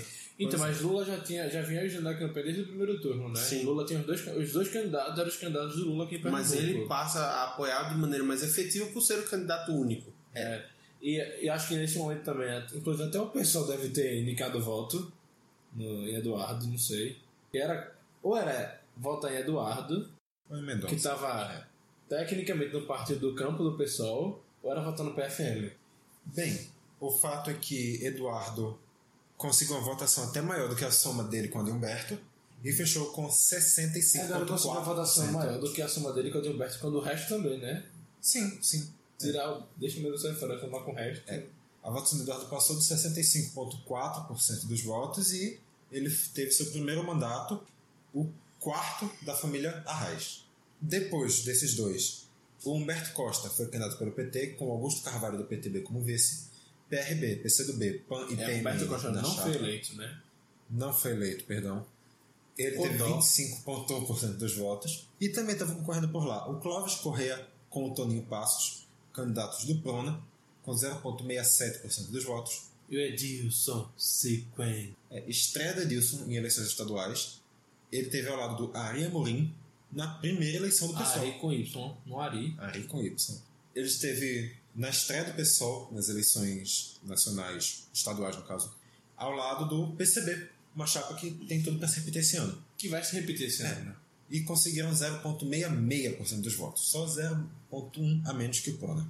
Isso. A Cátia Teles, que a gente citou agora há pouco como candidata ao Senado, concorreu esse ano ao governo. Esteve ao lado do Feliciano Espinhara, do PSTU, Agora é o PSTU. e eles tiveram 0,22% dos votos. Depois veio o Luiz Vidal concorrendo junto com Raquel Fernandes pelo PSDC do EIEIE Mael.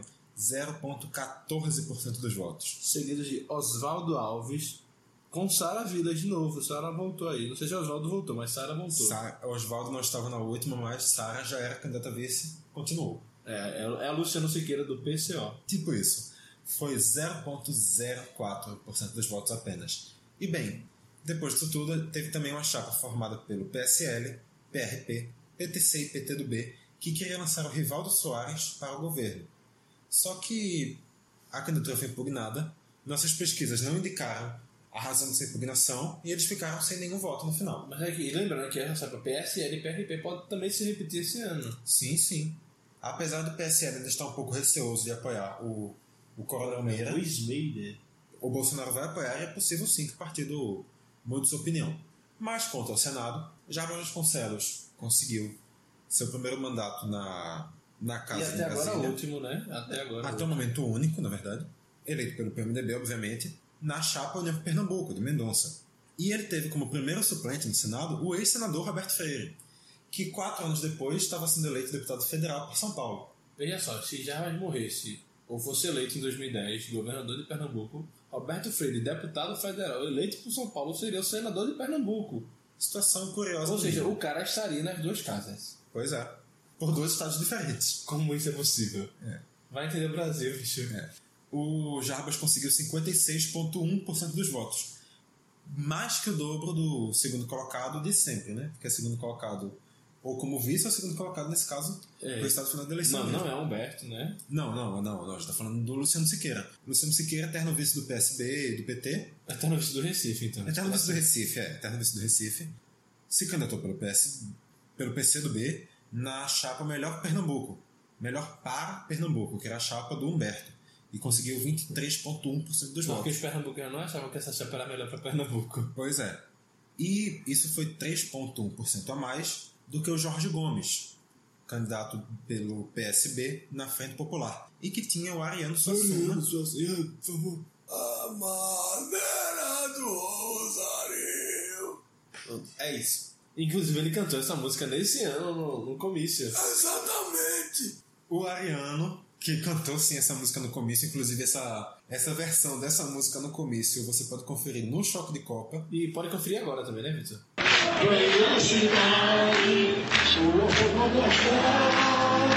E o Jorge Gomes com o Ariano conseguiu 20% dos votos. Jorge Gomes, que inclusive já tinha sido candidato a vice-governo. De Arraes. É. Pelo PDT.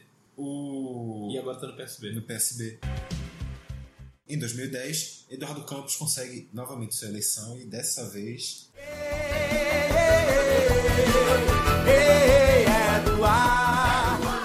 Faz a revanche lá de. Dessa vez ele 98, humilhou, é. ele compensou tudo que, o 98. Jarbas, Então, tudo que o Jarbas já tinha feito com ele. Que o Jarbas tinha feito com o avô dele, na Chega verdade. assim, é o seguinte, você bateu no meu avô, agora eu vou bater em você. Aí, lembra daqueles da 60 e um. pouco, não foi a 20 e pouco. O Eduardo Campos teve 82,4% dos votos A votação proporcional mais alta do Brasil. da história desse nosso querido e amado país. O Eduardo, obviamente, concorre pelo PSB, novamente como vice o João Leira Neto, do PDT, que um ano depois trocou de partido. E a chapa também tinha PP, PT, Dois PTB, anos. né? PSL, PSC, PR, PSDC, PHS, PTC, PRP, PCdoB, PTdoB e PRB. Mas, então, fazendo uma pequena correção aqui, dois anos depois o João Leira Neto trocou de partido. E, em segundo naquela eleição, veio o Jarbas, que basicamente queria manter seu nome vivo na cabeça do povo. Jovem é competente, Pernambuco já conhece o que ele fez de bom, a gente nunca esquece. O povo E- matou ele. É, errou, errou absurdamente. Se candidatou pelo PMDB, tendo a Miriam Lacerda, a Miriam Lacerda de Caruaru, pelo Democratas concorrendo a vice. Esposa de Tony Chirel. Sim. E PSDB, PPS e PMN completavam a chapa. Eles conseguiram apenas 14% dos votos. E foi exatamente nessa época que o PSDB, o PPS e o PMN foram, tipo, dizimadíssimos do Estado. Sim. Tipo, reduzido bem barra. Só assim, Sérgio Guerra e Bruno Araújo e Antônio Moraes. É, Sérgio Guerra Três morreu anos. um ou dois anos depois disso. É, 2013 acho que ele morreu. Pouco depois. Então, Ou seja, já perdeu o Sérgio Guerra. então E o PPS que só tinha Jugman. é. E para falar aqui das últimas chapas, o Sérgio E o Xavier. Freire também, né? tem Roberto Freire. Sérgio Xavier, ao lado da Nelly Queiroz do PV, foram candidatos ao governo do Estado e conseguiram 2,1% dos votos. Sérgio Xavier, inclusive, é um nome que eu lembro dessa. Eu lembro da eleição do Sérgio Xavier. Eu lembro também, eu lembro do debate na TV Jornal. Sim. Eu lembro quando o Dava girou pra. Não, a Dora virou pra Java e falou: Minha candidata a presidente é uma mulher honrada, não é igual o seu candidato. Não é igual a FHC que você apoiou. Eu lembro todo o debate de 2010, mesmo. Graça Araújo Mediano, no auditório do Sistema Jornal do Comércio. Bem, também estava concorrendo o Edilson Silva, atual deputado estadual, ao lado da Márcia Brochado, do PSOL. Eles conseguiram. Brochado. 0,89% dos votos. Ou seja, demonstra bem como foi o resultado do Ah, pessoal. O povo broxou com a nossa. O PRTB lançou o Fernando Rodovalho, a candidatura estadual. Bem, o- Ele é irmão daquele bispo, né? Ou ele é o bispo? ele é, ele é ligadíssimo à igreja. Eu Não sei se ele é o bispo, mas eu sei que ele tá muito ligado à igreja. Mas ele era prefeito de Abotão. Ele foi candidato a prefeito. Candidato a prefeito. Teve um Rodovalho que foi prefeito de Abotão. Pode ter sido ele, então. Eu acho que foi ele. Enfim, Igual aquele Newton. Newton, Newton Carneiro. O Munra. E ele não é carneiro. Bem, completando a chapa do Fernando Rodovalho estava o Fábio José. Eles eram do PRTB, mas o PTN também estava por lá. A chapa conseguiu 0,07% dos votos, a mesma quantidade que Jair Pedro E conseguiu agora é o PSTU.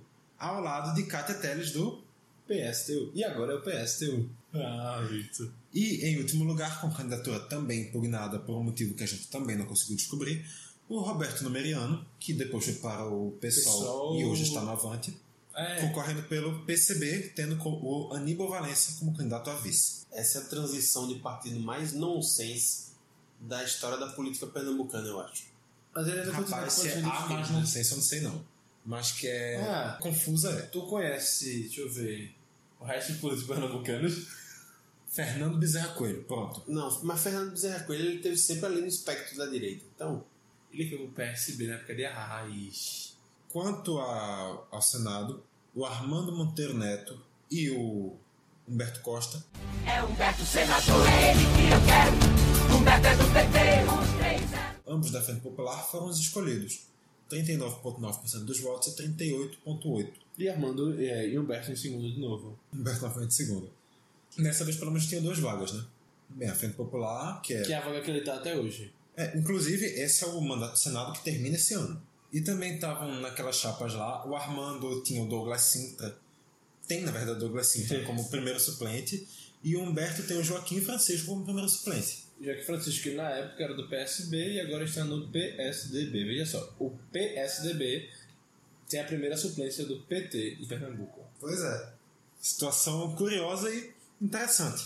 Já pela chapa Pernambuco Pode Mais, que era a chapa do Jarbas, o Marco Maciel perde sua primeira eleição na história e, a partir daí, abandona a política. Maciel, dois, cinco, meia. Marco Maciel, Marco de Pernambuco. por motivos de saúde, né? Sim, sim. Ele, concorrendo pelo Democratas, ficou em terceiro com 11,9% dos votos. Gustavo Krause, inclusive, que já era seu suplente, concorreu mais uma vez a suplente do Senado e esteve também ao lado do Marco Maciel o Raul Jungmann, se candidatando pelo PPS. Ele teve a Aline Mariano, então do PSDB, hoje no PMDB, como primeira suplente, com 7,6% dos votos. A Aline Mariana, atual vereadora do Recife. Sim, sim.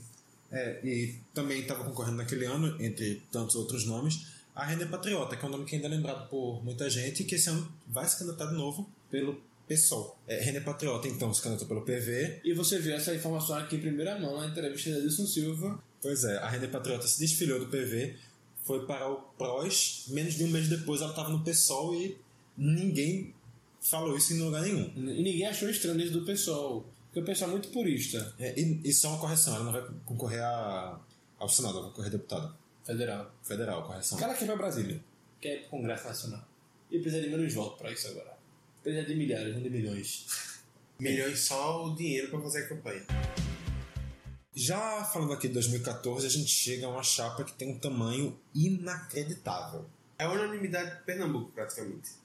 Quase isso. Eu diria que o nome da chapa, unanimidade é por Pernambuco. Sim. Os caras frente popular. Mas eles disseram, não, vai ser Frente Popular e vai lançar o Paulo Câmara como candidato ao governo e o Raul Henrique como candidato a vice. Frente é que a gente quer andar com Paulo 40 e a frente popular. Vamos ganhar! Com outro a gente não se contenta. Pra governador, eu vou de Paulo 40. Paulo Câmara pelo PSB, Raul Henrique pelo PMDB, a chapa também teve PSDB, Democratas, PCdoB, PSD, PR, PPS, SD, PP, PTC, PRP, PTN, PPL, PHS, PSDC, PROS, PEN, PRTB e PSL. Eu fui contando aqui na mão, mas eu já perdi as contas. no meio do 21. caminho. Mas 21, 21 dos 32 partidos que Ou seja, é muito partido, velho. Basica- basicamente dois terços. E a porcentagem de votos um que ele conseguiu foi acima dos dois terços. 68,1%, que é Também é uma quantidade avassaladora. Em segundo lugar ficou Armando Monteiro do PTB.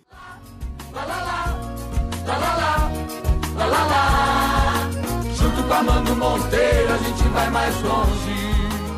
A gente chega lá. Tinha na sua chapa que se chamava Pernambuco Vai Mais Longe. Paulo Rubens Santiago como vice do ainda no PDT e agora está no PSOL, o René Patriota. E que já tem se candidatado anteriormente pelo PT. Exato. E que na chapa tinham o PT, PSC, veja bem, o PT, PSC, o PRB, PRB. e o PTB. É, uma chapa que tinha o trabalhista do Brasil e o trabalhista brasileiro. E eles são o Partido dos Trabalhadores. Pois é. Sim, essa chapa ficou com 31,1% dos votos. Seguida por Zé Gomes do PSOL e Viviane Cruz do PMN, sim. Uma chapa bastante escuri- estranha e curiosa, né? Que chamava Mobilização pelo Poder Popular. Basicamente é uma fusão. 0,63% dos votos e era o único candidato que figurava nos debates que tinham Paulo Câmara e Armando Monteiro. É, Era a terceira vez em Pernambuco. E agora é o PSTU, É, né? Uma terceira via que não conseguiu expressar nada e agora é o PSTU. Ai, gostei de te falar, Vitor. Jair Pedro e Katia Telles se candidataram mais uma vez e ficaram com 0,12% dos votos. Depois deles vie- veio, vieram, na verdade, Miguel Anacleto e Dalvio Mendes do, do PCB. Com 0,07% dos votos. E, E pra agora? fechar, O candidato do carisma, Pantalayon. e o candidato do é o 26 ao 26 com o Silvio Santos chegou a nossa vez. É, você pernambucano não votou em Silvio Santos porque não quis. Pois é, Silvio Santos se candidatou a vice pelo PCO. E, obviamente, 1 por ser em Pernambuco, 2 É o por ser 29, é o 29. Dois é, por ser 29. candidato a vice-governador e três por ser pelo PCO. A gente não tá falando do mesmo Silvio Santos. É, Sara Virângora, né? 26, aí pode pegar o 9. É, pega uma vez do piso pra baixo. E eles ficaram com 0,04% dos votos. E, pra fechar, no Senado naquele ano, Fernando Bezerra Coelho pegou a única vaga que tinha, colocou embaixo do braço e saiu correndo. Fernando e Paulo lado a lado, seguindo os passos de Eduardo, pra Pernambuco crescer feliz. Saiu correndo mesmo. É tipo isso. Ele se candidatou pelo PSB, na Frente Popular, do qual já vazou, sim. E Pra apoiar Armando Monteiro, Pois é. E teve o Carlos Augusto Costa, que também vazou da Pouquinho. Frente Popular, pra apoiar Armando um Monteiro. pouquinho, um pouquinho depois disso foi candidato à prefeitura do Recife, Do pelo Recife, é. PV. Ninguém Como lembra dele primeiro porque, suplente. né? Não, Foi uma candidatura apagada, não foi muito expressiva não. 64,3% dos votos, que foi quase a porcentagem do Paulo Câmara. Exato. E em segundo lugar ficou João Paulo Lima e Silva, do Partido dos Trabalhadores, ex-prefeito do Recife. E que hoje está no PCdoB. Exato. Mas ninguém sabe ainda. Ninguém sabe, ninguém sabe. Exceto E- Marília Reis. E querendo ou não, convenhamos que quando chegar a eleição, o nome dele ainda vai ser vinculado ao PT. Mas ele teve na chapa Pernambuco é mais longe, do Armando Monteiro, e teve a ex-deputada Isabel Cristina como sua Isabel candidata. Christian? Isabel Christian. Isabel Christian, como diria aquela matéria. Que a gente falou no citou início, né? Duas horas atrás, no início desse programa. E sim, queridos, esse é o programa mais longo da história do Caixa de Brito. Tá aí no centro de São por causa disso. Amiguinhos, por favor, não repitam. Não foi Piton.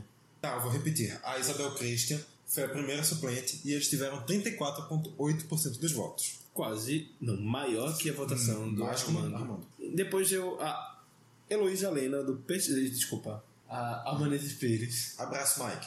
A Albanese do PSOL, daquela chapa estranha do PSOL com o PMN, conseguiu 0,66% dos votos. Mais que Zé Gomes, que teve 063. Exatamente. E que também conseguiu mais que o seu candidato ao governo foi a Simone Fontana do PSDB. Agora é o PSTU. Enquanto ela teve 0,14, o Jair Pedro parou no 0,12.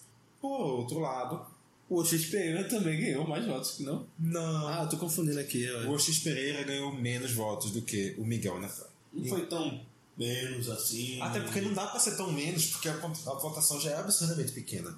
Enquanto o Anacleto teve 0,07% dos votos, o OX ficou com 0,06%. E o Pantaleão não lançou o candidato ao Senado. Porque esse não, também. o O PCO. PCO. Porque esse também é o primeiro primeira chapa de Senado que a gente tá falando todos os candidatos. E também, só pra falar que é feito de curiosidade, o primeiro, candidato à primeira suplente da Albanese era um cara chamado Ivan Moraes. Que a gente achou que era o vereador Ivan Moraes. Que Por um momento a gente achou, só que não, não tem a menor relação com o atual vereador Ivan Moraes, até se Não, escreve de tem, maneira tem, diferente. tem a maior relação porque eles são do mesmo partido. São do mesmo partido e tem o mesmo É. nome. Tem uma relação muito grande. Mas realmente são pessoas. E certamente devem ter votado no Albanese. Provavelmente. Mas são pessoas sem relação direta, pelo menos, e não são. não são a mesma pessoa. Então é isso, né? A gente vai ficando por aqui com esse esquenta das eleições de 2018. E amanhã vai falar de outro esquenta. Esquenta pra um negócio que tá mais perto, pra Copa de 2018. Choque de Copa tá de volta Só uma pra correção, Victor. A eleição já começou. Continua, por favor.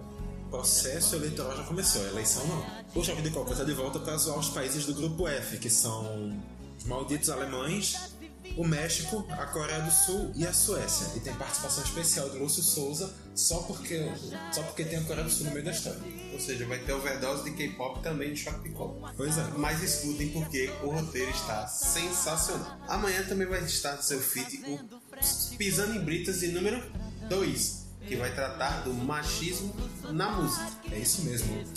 Pisando em britas. Pisando Então, o Política Traduzida volta daqui a 15 dias debatendo a greve dos caminhoneiros. Eu diria o lockout, né? Não, não, não fala nada. Polêmico, polêmico. A greve dos caminhoneiros e o que isso tem a ver com o governo. né? Ou com isso. Todas, todas as relações, né? O que a gente desce na cabeça de falar, ah, pode estar relacionado isso aqui, a gente vai falar. E é por isso que vocês já estão ouvindo Fret, música do Renato Teixeira, cantada aqui pelo Chitãozinho Chororó. Na verdade, eu ainda acho que são o Chitãozinho Chororó é maior e o Chitãozinho Chororó menor.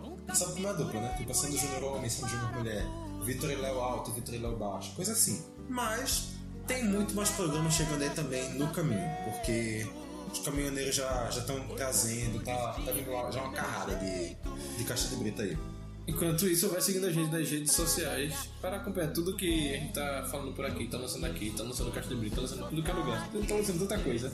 Sim, a greve também voltou a gente na greve, só que a gente tá voltando, não sei as coisas direito. né? Pois é, tá, a, a grade já deve ter se reorganizado por aqui. Tá tudo certo, não. Vamos torcer para que dê tudo certo, não aconteça mais nenhuma catástrofe. Tá, então repetindo, segue a gente na- nas redes sociais, pelo Facebook, facebook.com.br Caixa Brita. Twitter, Instagram, arroba Caixa Brita. e também no seu aplicativo de podcast preferido. Qual o aplicativo que vocês indicam, né? Eu, particularmente, uso o Castbox. Esse que é o preferido de vocês, mas se vocês tiverem outro preferido, pode seguir a gente também. Pois é, o que importa é escutar. E ser feliz escutando. E seguir. Além de tudo isso, você ainda pode ouvir no hearthis.at barra caixa brita. Hear This. Vamos lá, soletrando com Iago Mendes. H-E-A-R-T-H-I-S ponto A-T barra caixa brita. No só entra barra C-A-X-A-D-R-I. B-A-R-R-A.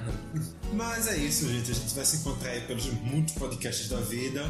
Então, ósculos, amplexos e adeus. Então até o- mais um dia de vem. Lá, lá, lá, lá. Eu queria saber qual é a obsessão que o Marcelo tem com a porra do dia do dele. Inclusive eu falei errado agora, então. Sim. Era é dessa semana que vem que mais um dia de vem. Lá, lá, lá. paisagens dessa terra, todas as cidades, das mulheres, todas as vontades. Eu conheço as